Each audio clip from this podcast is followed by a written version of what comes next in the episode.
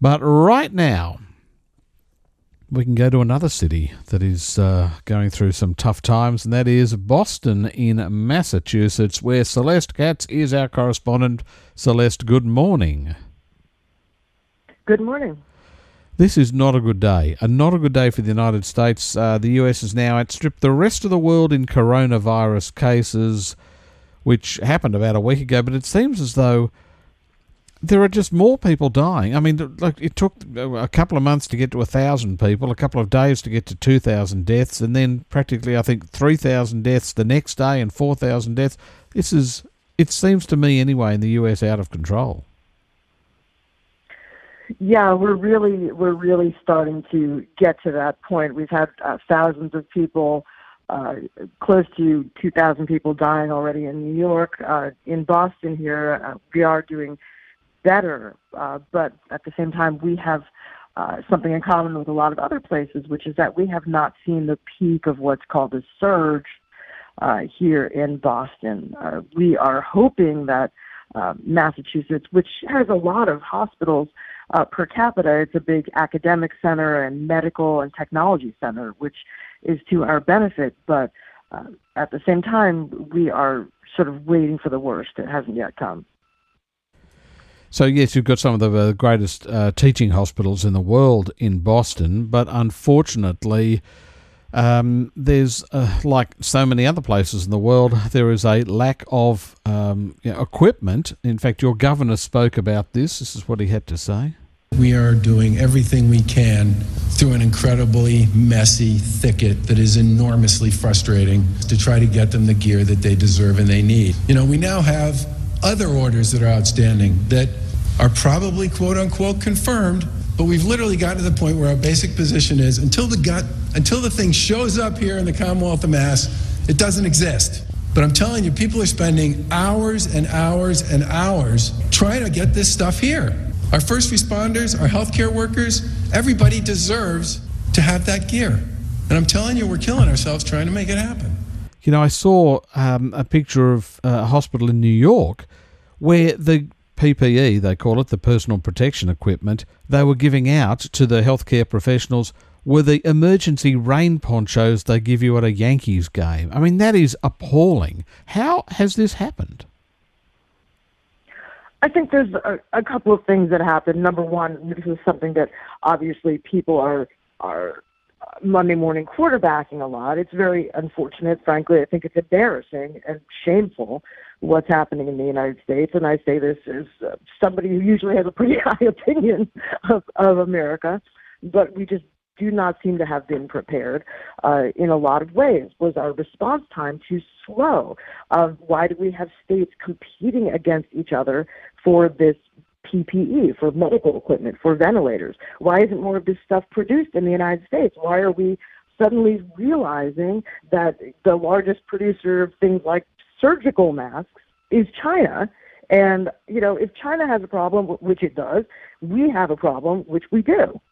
So that, you know, that's been sort of a, a rude awakening. And then there's, of course, been, and I'm sure you're familiar with it, just an incredible amount of criticism of the federal government and of the White House. Why did it take so long to respond? Why was this downplayed? Why were the American people told that they didn't have to, uh, you know, sequester themselves, stay at home, that maybe churches should be packed on Easter? Um, I think a lot of people are really enraged at the same time that they're really frightened, legitimately frightened. I mean, some of the people I covered. I've just moved to Massachusetts from New York. I'm a, a native, you know, a born New Yorker. And um, I'm reading about city councilmen in my city that say they have five friends that died this week, this week, of coronavirus. Yeah. So the the United States is supposed to be, you know, so uh, so wealthy, so well prepared to have an overabundance of everything. Uh, you know, I remember a few weeks ago, you and I were talking about this wild idea. Why would people be hoarding toilet paper? And now uh, people are, you know, looking at something that's extremely frightening, and I think a lot of people are having trouble coping with it. So, one of the interesting things I read today was that what the story, according to White House sources, and take that for what it's worth, was that the president gambled. That was the word they used. Gambled that it would not be as bad, and so the response was very slow. Even though he's been criticising the governors of, of New York and New Jersey for their slow response, that the federal government's response was slow because the president gambled he thought it would not be as bad. And everything he said over the last couple of months, right up until this week, where he sounds like he's starting to get serious and realise how terrible this is going to be, maybe because he thinks this might cost him the election. I don't know. But um, was that, you know, oh, we've got this covered, you know, it'll go away magically, it's nothing's going to happen. And I mean, that's a terrible gamble to take because now 250, 300,000 people might die because of it. I think that, and this is something that we have talked about also in the past, if it's if the intention of the president or the intention of the White House or public officials is to limit panic, is to encourage people to face this calmly and think about it and prepare for it in orderly fashion, that's fine.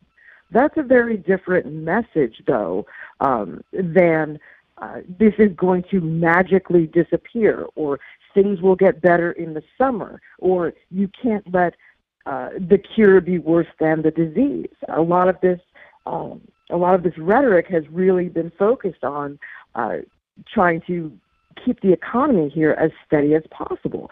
And there came a point when there was almost a direct correlation between the president of the United States speaking publicly about coronavirus and the markets tanking. And you know, this is people don't need economic uncertainty at a time when some of them are literally, literally fighting for their lives. And so, if the government wants to encourage people to be calm and not to panic shop, not to get tested when uh, the test results might not be uh, meaningful, or not to use up or hoard gear or equipment that we really need in our hospitals right now, that's one thing. Telling everybody that this is just going to go away or you know, celebrating how many more people would have died instead of all the people that are currently dying, that that's a very different thing, and I think that's what what people are dismayed about. Also, a couple of comments from the president. One is he was boasting about how big his numbers were on TV ratings and also on Facebook. I mean, again, it's it's sending the wrong message. It's it's a, it's sounding the wrong note.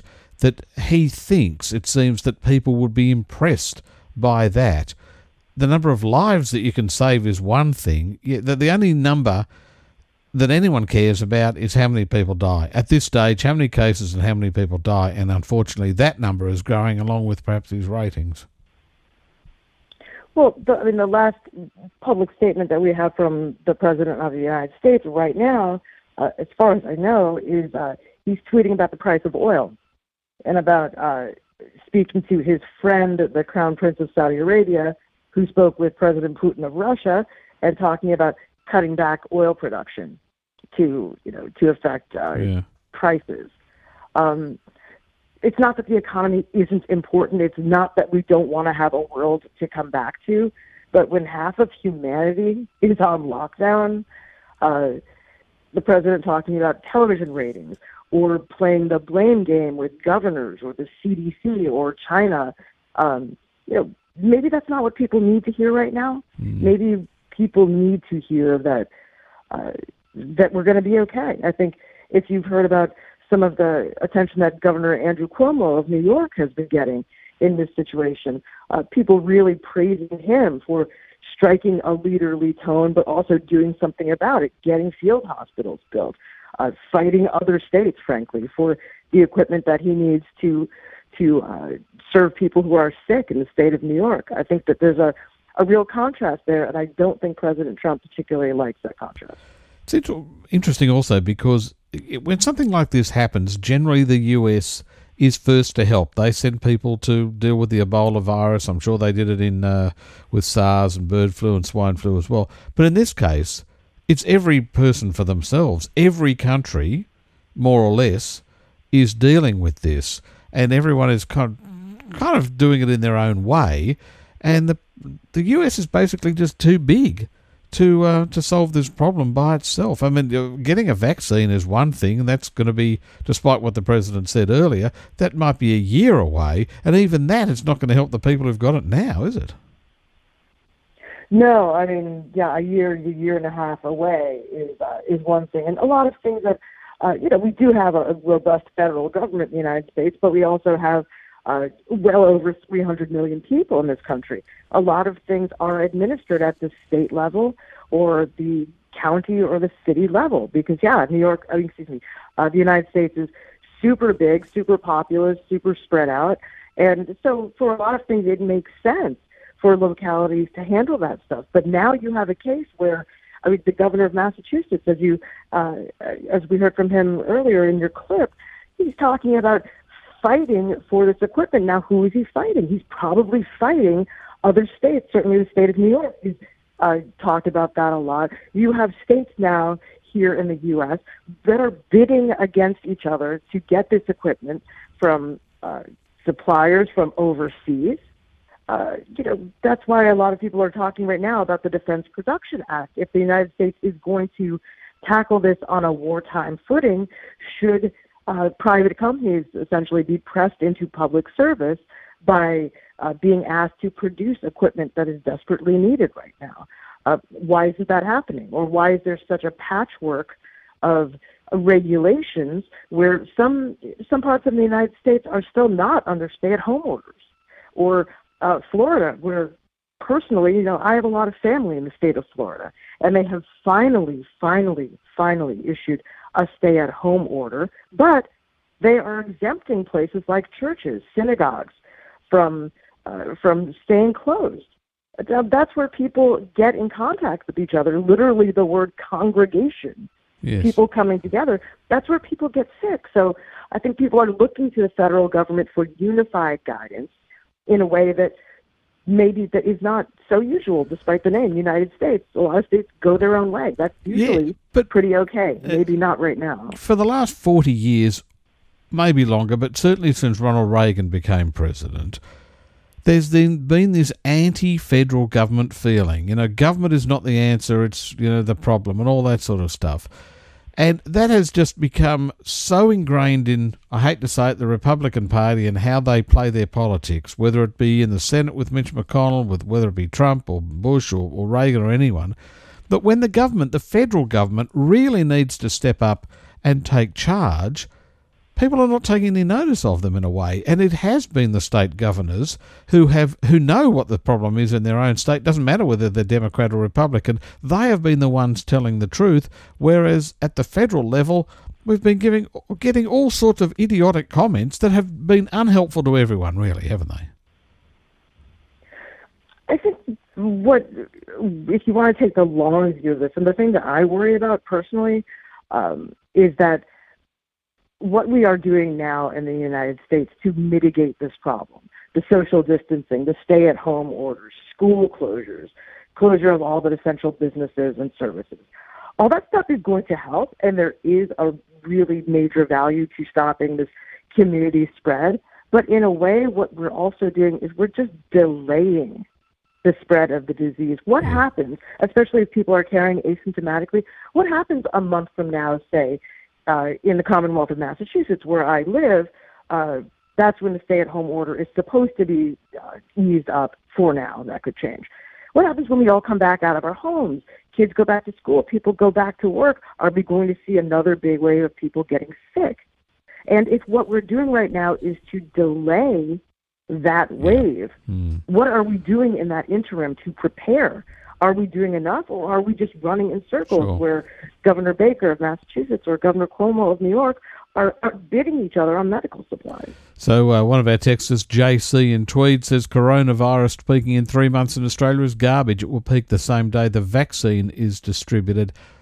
I don't know whether that's the peak, but we'll see what happens, JC. You may be proved right.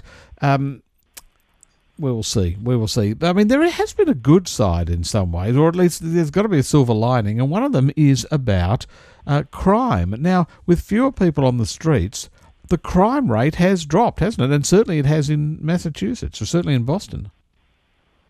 Yeah, there was a, there's a report out that says uh, from March 2019 to uh, March of 2020, a 15% drop in certain kinds of crime uh, in the city of Boston. Uh, sexual assault cases, rape cases, uh, burglary, larceny. Uh, a lot of that is just due to the fact that people are staying home, people are not, uh, you know, encountering each other on the streets. Um, there's a lot fewer car stops, traffic stops because people aren't driving around. So yeah, that's that's uh, one you know one one little uh, sunbeam in this uh, in this very dark night is that certain kinds of crimes in Boston have dropped precipitously as a result of the restrictions. Now, something else that's happened in Australia and it's happening in in Massachusetts, and that is that people who are lucky enough to have a beach house or something like that that they can go a holiday house, we're going there to get away from the city um, so that you know maybe there are much fewer people around, fewer chances or less chance of uh, contracting the virus. Now, in Boston, they all like to head down to Cape Cod. A lot of people do have houses down there, and Cape Cod, or the people who live there, because you're coming out of winter and they've been there sort of for the winter, and uh, most of the crowd come down in the summer. They don't like that. What have they been doing? Yeah, they've actually started a petition that I think had uh, five, almost 6,000 signatures to close the bridges to Cape Cod, to keep people from coming in, people who are out of staters or part time residents, uh, you know, not only from bringing the disease with them, but for um, you know, putting extra stress on the grocery stores, on the hospitals and uh, medical facilities. Uh, people who live there full time in Cape Cod say that you know they don't want a bunch of people essentially driving up there from from other parts of Mass or from New York uh, and sort of holding up in their summer homes or their vacation homes for the duration. And uh, I don't think that's going to happen. The last I heard, I believe the uh, uh, Army Corps of Engineers said that those bridges were uh, essential infrastructure and they were not going hmm. to be closed down. But you can see this this sort of siege mentality that's that's going on in some parts of the United States right now. Well, I've noticed that there are some islands off the coast of some states that have stopped people coming across to the island. They figure, well, you know, we're okay now. There was one island in Maine I saw that um, they're not letting anybody come to the island. Yeah, I think that that encouraging people, um, you know, that's that's one thing. I think that a full closure of, of major bridges to uh, to a part of the Commonwealth might be a different story. But uh, look, you can understand communities wanting to keep uh, people out who are, are not supposed to be there or who could have come from exposed areas. There's been a lot of shaming uh, in the United States, for example, about uh, quote unquote influencers uh, who are taking their family on a road trip to escape from New York, that mm. kind of thing. It, you know, there's a stay in place order. Uh, people yeah. are being asked if they've been anywhere near New York to to uh, self isolate for 14 days. So, uh, you know, again, this sort of this sort of lays bare a lot of things about our society, but um, economic differences, economic inequality, certainly among them.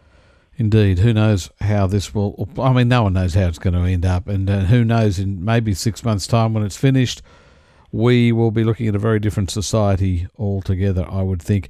Celeste, let's keep smiling. I hope you stay well, and uh, we'll talk to you again in a couple of weeks. Okay, thanks. Stay well. thanks.